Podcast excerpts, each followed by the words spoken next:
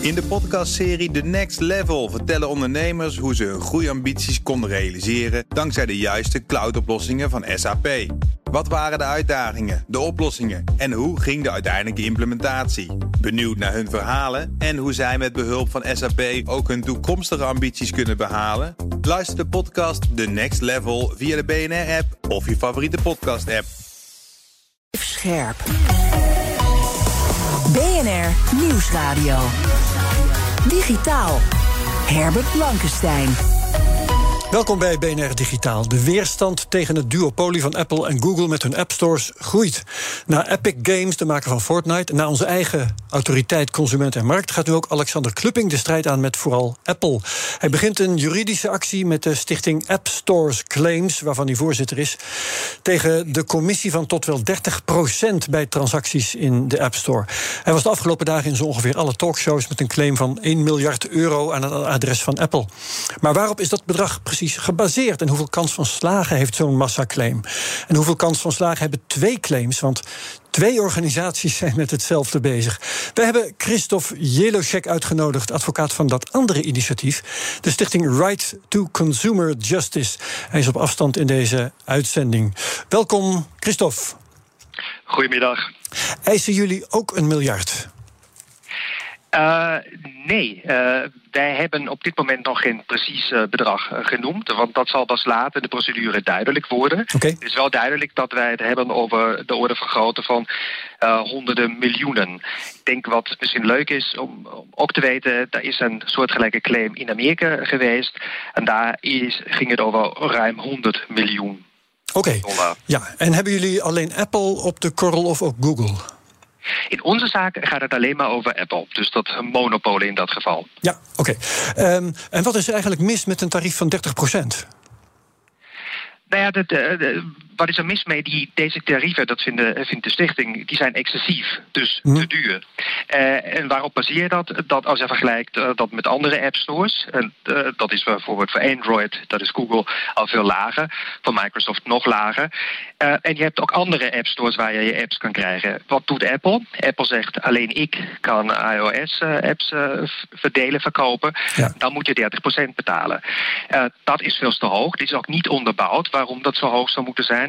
Daarom vinden wij dat dat excessief is. Ja. Uh, en je mag geen excessieve tarieven hanteren. Nee, nee, je, je kunt wel zeggen, uh, ze leven er ook wat voor. En blijkbaar uh, gaan allerlei appbouwers daar graag in mee... want ze willen in die App Store zitten voor 30 Dat klopt, maar dat is natuurlijk ook een probleem. Ja, je, willen, je hebt geen keuze. Ja. Wil jij uh, je apps aanbieden aan Apple-gebruikers, toch een bepaald segment van de markt, uh, uh, dan moet jij, dan kom je niet om die App Store heen. En wat ook interessant is als je kijkt naar die 30%, die zijn de afgelopen 10, 15 jaar gewoon lager en lager geworden. Zeker bij de concurrenten. Dus het feit dat dat ook lager kan en moet, uh, maakt dat inderdaad dat het gewoon opgeblazen prijzen ja. zijn. Oké, okay.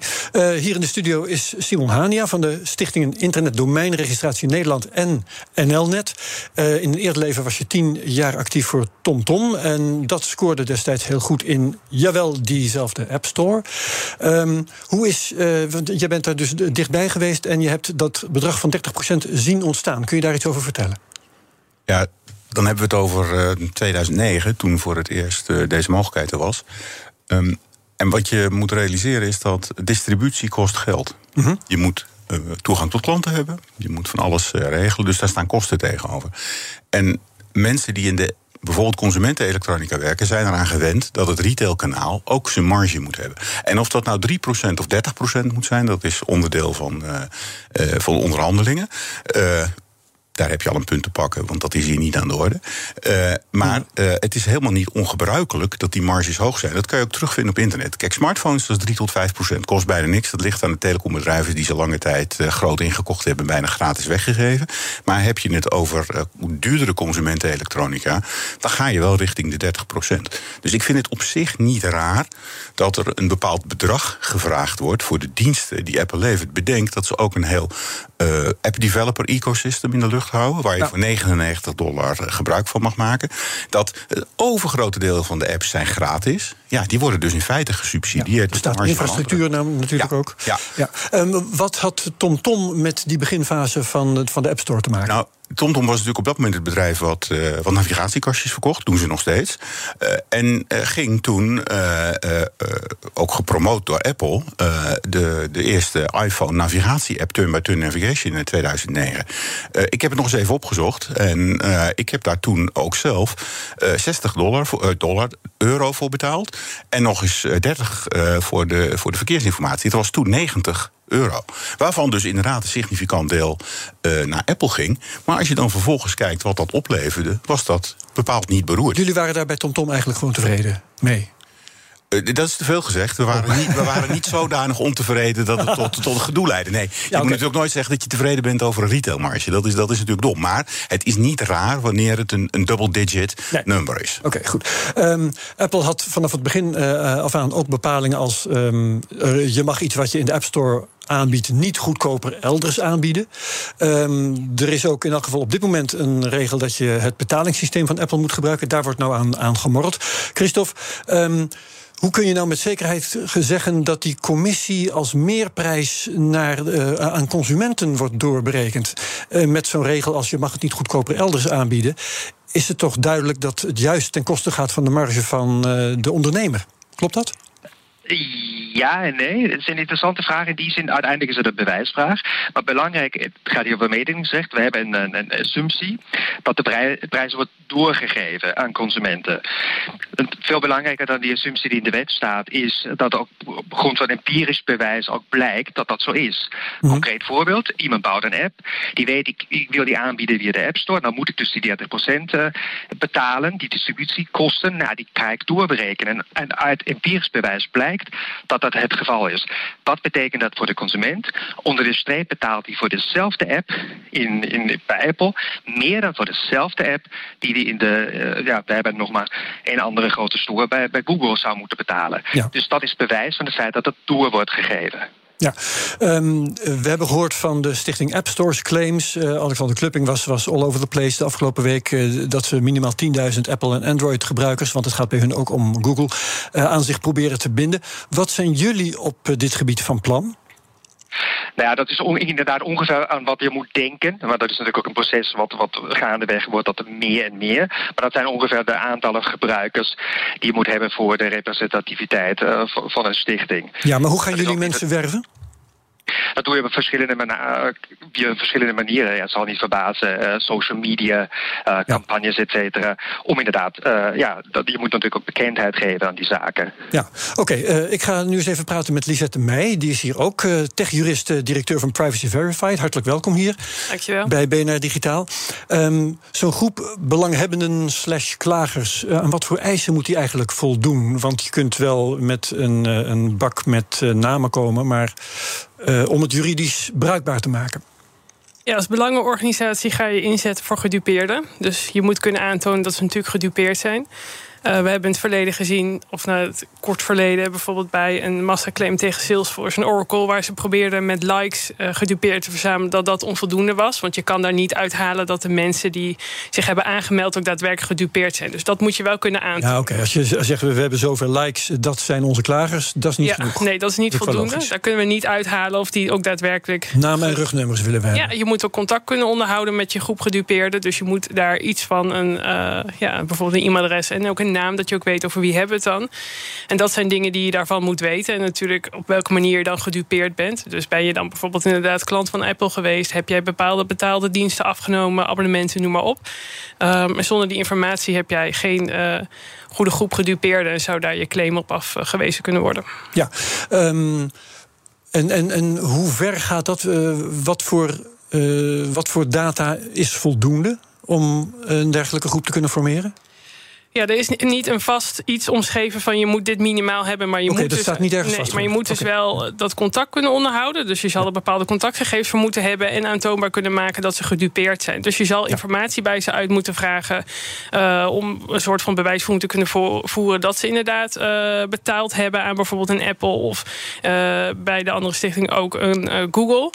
maar dat is dus natuurlijk afhankelijk van de claim waar ook je schade op zal zien aan wat je daarvoor nodig hebt om aan te kunnen geven dat jij bij die groep hoort. Ja, oké. Um, nog even over de zaak eh, Oracle en Salesforce, die je net noemt, uh, Simon. Um, jij hebt je ook uh, ingelaten met die masterclaim Oracle Salesforce. Um, die is door de Privacy Collective aangespannen wegens privacy schending. dat is een privacyzaak, maar er zijn blijkbaar ook overeenkomsten met deze claims die hier nu liggen.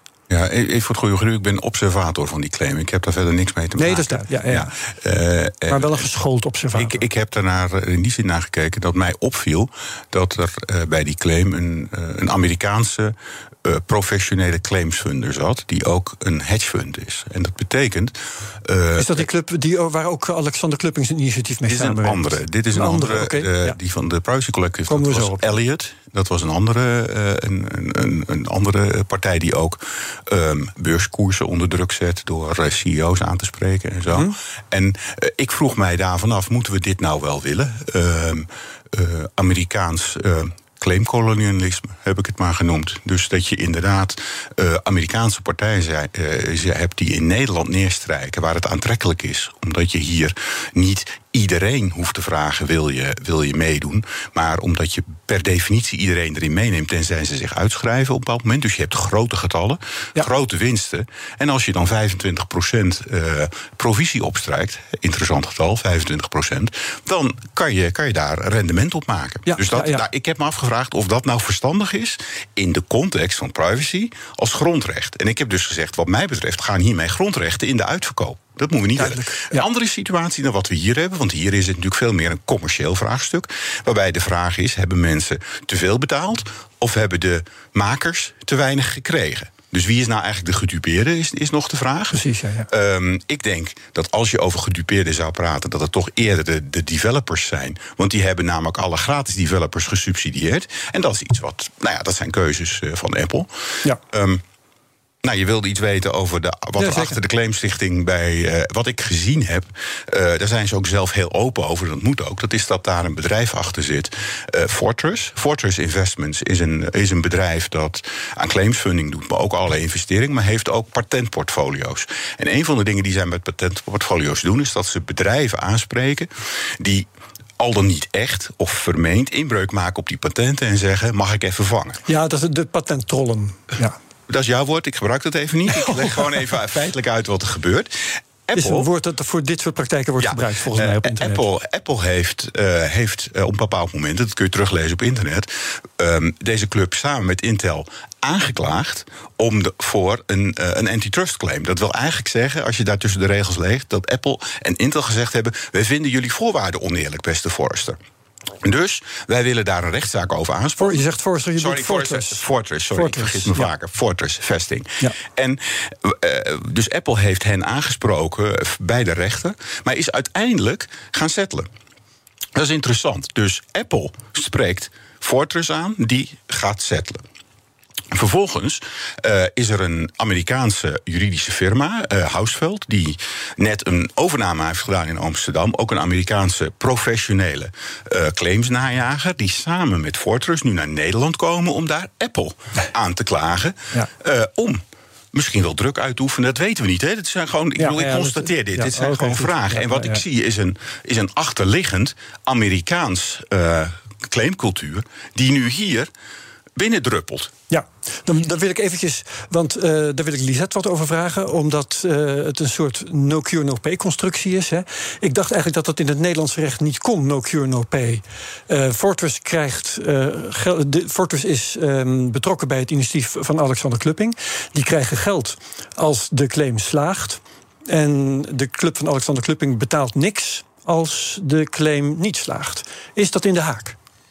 Um, nou ja, dat kan inderdaad bij de massaclaim wel, omdat uh, het is niet alsof. Zij, zij leveren natuurlijk ook werk voor uh, de claim die ze daar proberen, nou ja, um, binnen te halen voor natuurlijk de gedupeerde. Ja. Uh, en wat dat betreft is het een, een, investering die gemaakt wordt op het moment dat je dus geen schadevergoeding krijgt. Je betaalt als gedupeerde, betaal je in ieder geval niet om deel te nemen. Dus voor de gedupeerde baat het niet, dan schaadt het niet. Is dat inderdaad het verhaal. Maar bij zo'n massaclaim heb je dus een investeerder die wel degelijk veel geld investeert. En bijvoorbeeld ook de, de leden van zijn stichting dan betaalt voor het werk wat ze verrichten. Ja. En dat op het moment dat je dus die claim niet slaagt, zijn zij wel, is de investeerder zijn geld kwijt. En pas als die slaagt pikt hij daar een graantje van mee. Dus op, op, maar in deze vorm mag dat dus wel? Ja, dat kan in deze vorm wel, ja. ja oké. Okay, uh, Zou ik misschien heel kort dan iets Ja, korte reactie nog graag, Christophe. Een hele korte reactie. Jullie... Ik denk dat het inderdaad een belangrijk punt... dat no Q, no pay, komt, dat geldt voor advocaten in Nederland. Die advocaten worden allemaal betaald. Inderdaad, oh, de stichting wordt betaald. En het is inderdaad enkel een kwestie van financieren, de financier die inderdaad zegt... ik financier iets wat misschien ook op nul uitkomt. Die wordt betaald. En laten we één ding niet vergeten. Het gaat over claims die een consument zelf nooit zou instellen.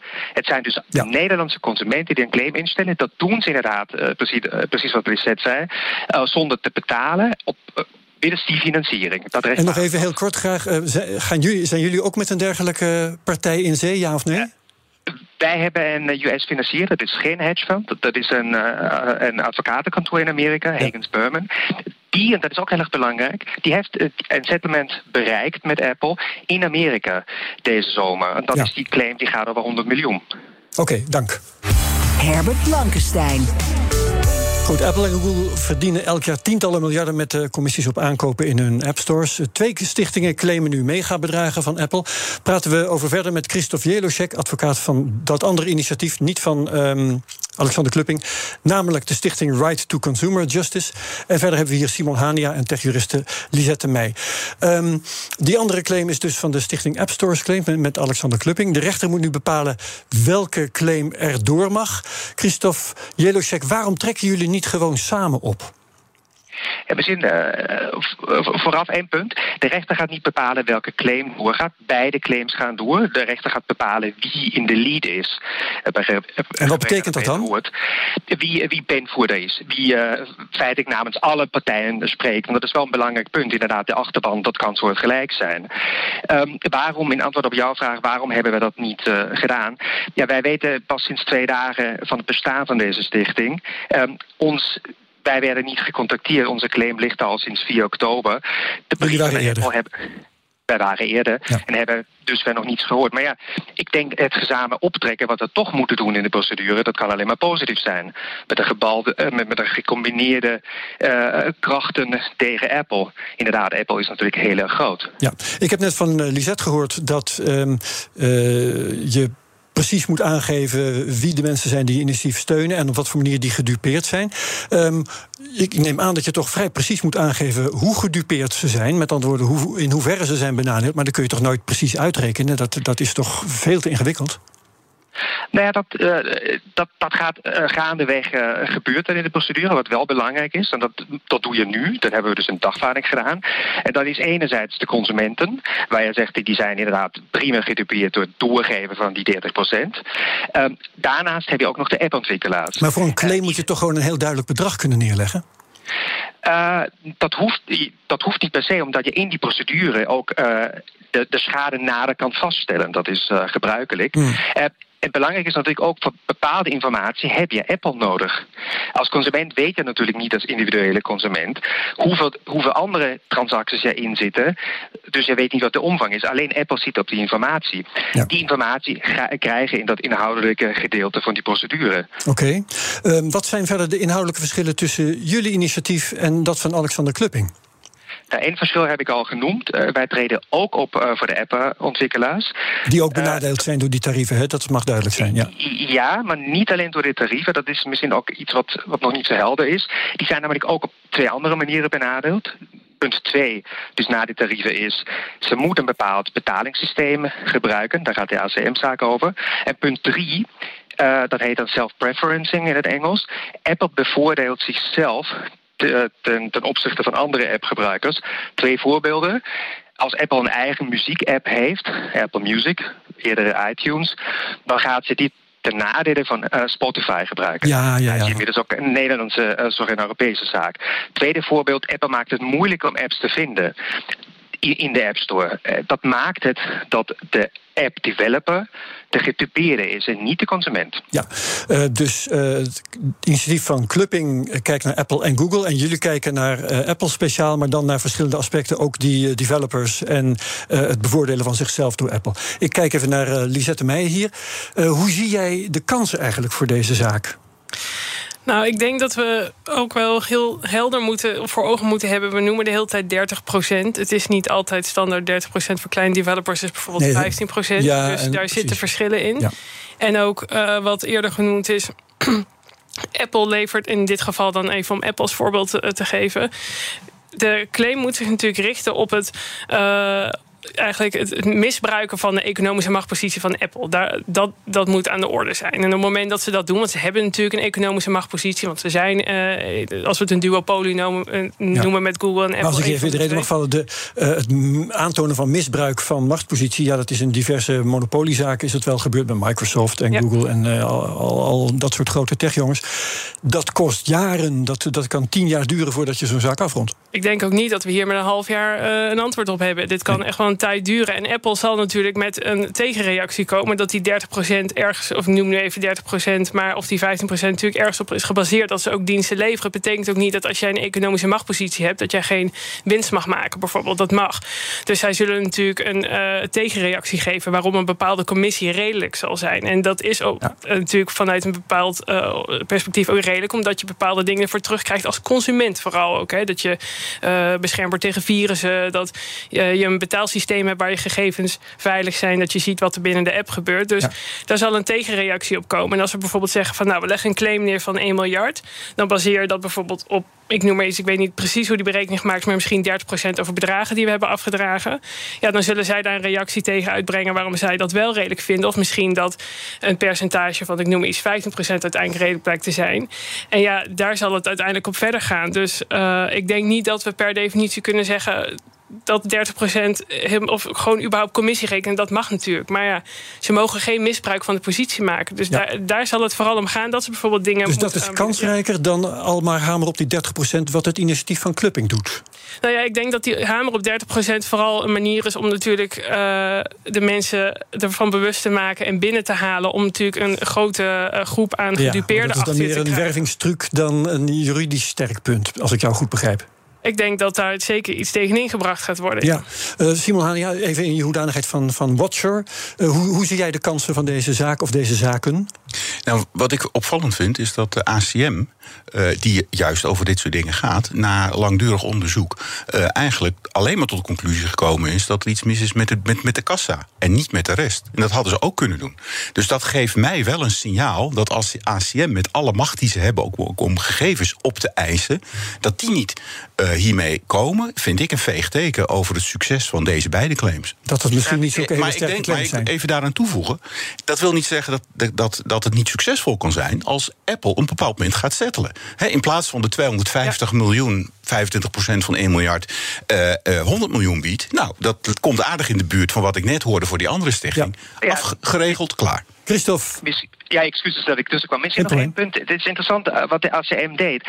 De ACM heeft maar de helft van haar uitspraak gedaan. De ACM heeft inderdaad rond de kerst, nou dat is eh, eh, breed uitgemeten in de, in de media, iets gezegd over het betaalsysteem. Dat staat vast. Dat is nu waar Apple continu de boete niet betaalt. Daarnaast is nog een open eind in het besluit. We weten niet wat dat is, want dat is allemaal blacked out. Eh, mag niet bekend worden. dan laten we die zaak even laten rusten, Christophe, want ik ben nog zo nieuwsgierig. nu op de valreep naar wat jullie strategie verder is ehm, met, jullie, met jullie claim. Nou, de strategie is A, inderdaad. Je je gaat, jou, jou, eh, je gaat mensen werven. Eh, dat doet eh, Clubbing ook. Inderdaad, via sociale media en dergelijke. Ik, denk dat wij inderdaad dat het ook handig is om samenwerking te, te, te, Toch, ja? te verkennen. Ja, zeker. Je zit, wat ik al zei, je zit hier immers samen in, hè, met twee claim, claims die beide klagen zijn tegen Apple. Ja. En, en dan inderdaad eens, dan, wordt, dan moet je een lange adem hebben. Dan krijg je die hele discussie. Dus dat duurt zeker nog jaren. Ehm, eh, die claim is pas bij de rechter op, eh, wat is het, 6 juli. Daarna komt een hele formele fase over de ontvankelijkheid, et cetera. Ja. Wie mag het doen, wie doet het. Dus dat gaat lang duren. En dan ben ik verder nog heel benieuwd. Moet echt eventjes, als jullie dat geld krijgen, wat gaat er dan mee gebeuren eigenlijk? dat gaat terug naar de stichting. En de stichting gaat dat verdelen naar de gedupeerden. En dan moet je op tijd je melden bij jullie om daarin mee te delen als consument. Hoe werkt dat? Precie- pre- pre- pre- precies. Het is niet alleen die mensen die zich nu melden, maar ook gaandeweg melden. Dat zie je natuurlijk o- overal. En naarmate dat zekerder is dat er een claim ligt, melden zich die mensen. Je treedt immers op namens alle gedupeerden. Dus in Ja. potentie alle App- eh, gebru- Apple-gebruikers. In, eh, in En hebben jullie een makkelijke website waar iedereen nu naartoe, naartoe kan gaan? Daar is een eh, website met de misschien niet zo makkelijke naam Right to Consumer Justice. Ja, precies. De naam van jullie club, ja. En daar is inderdaad ook een registratieformulier, et cetera. Oké, nou dat is mooi. Uh, daar moeten we het bij laten. Hartelijk bedankt voor je uitleg over de, de claim tegen Apple. Uh, Simon Hania ook bedankt. Lisette Meij ook uh, hartelijk bedankt. Um, ja, veel succes met de zaak tegen Apple. BNR Digitaal terugluisteren via bnr.nl. Onze app of waar je ook maar luistert naar podcasts. En daar vind je ook mijn andere podcasts zoals de Cryptocast, de Technoloog en Space Cowboys. Wat BNR Digitaal betreft, heel graag tot volgende week. Dag. In de podcastserie The Next Level vertellen ondernemers hoe ze hun groeiambities konden realiseren dankzij de juiste cloudoplossingen van SAP. Wat waren de uitdagingen, de oplossingen en hoe ging de uiteindelijke implementatie? Benieuwd naar hun verhalen en hoe zij met behulp van SAP ook hun toekomstige ambities kunnen behalen? Luister de podcast The Next Level via de BNR-app of je favoriete podcast-app.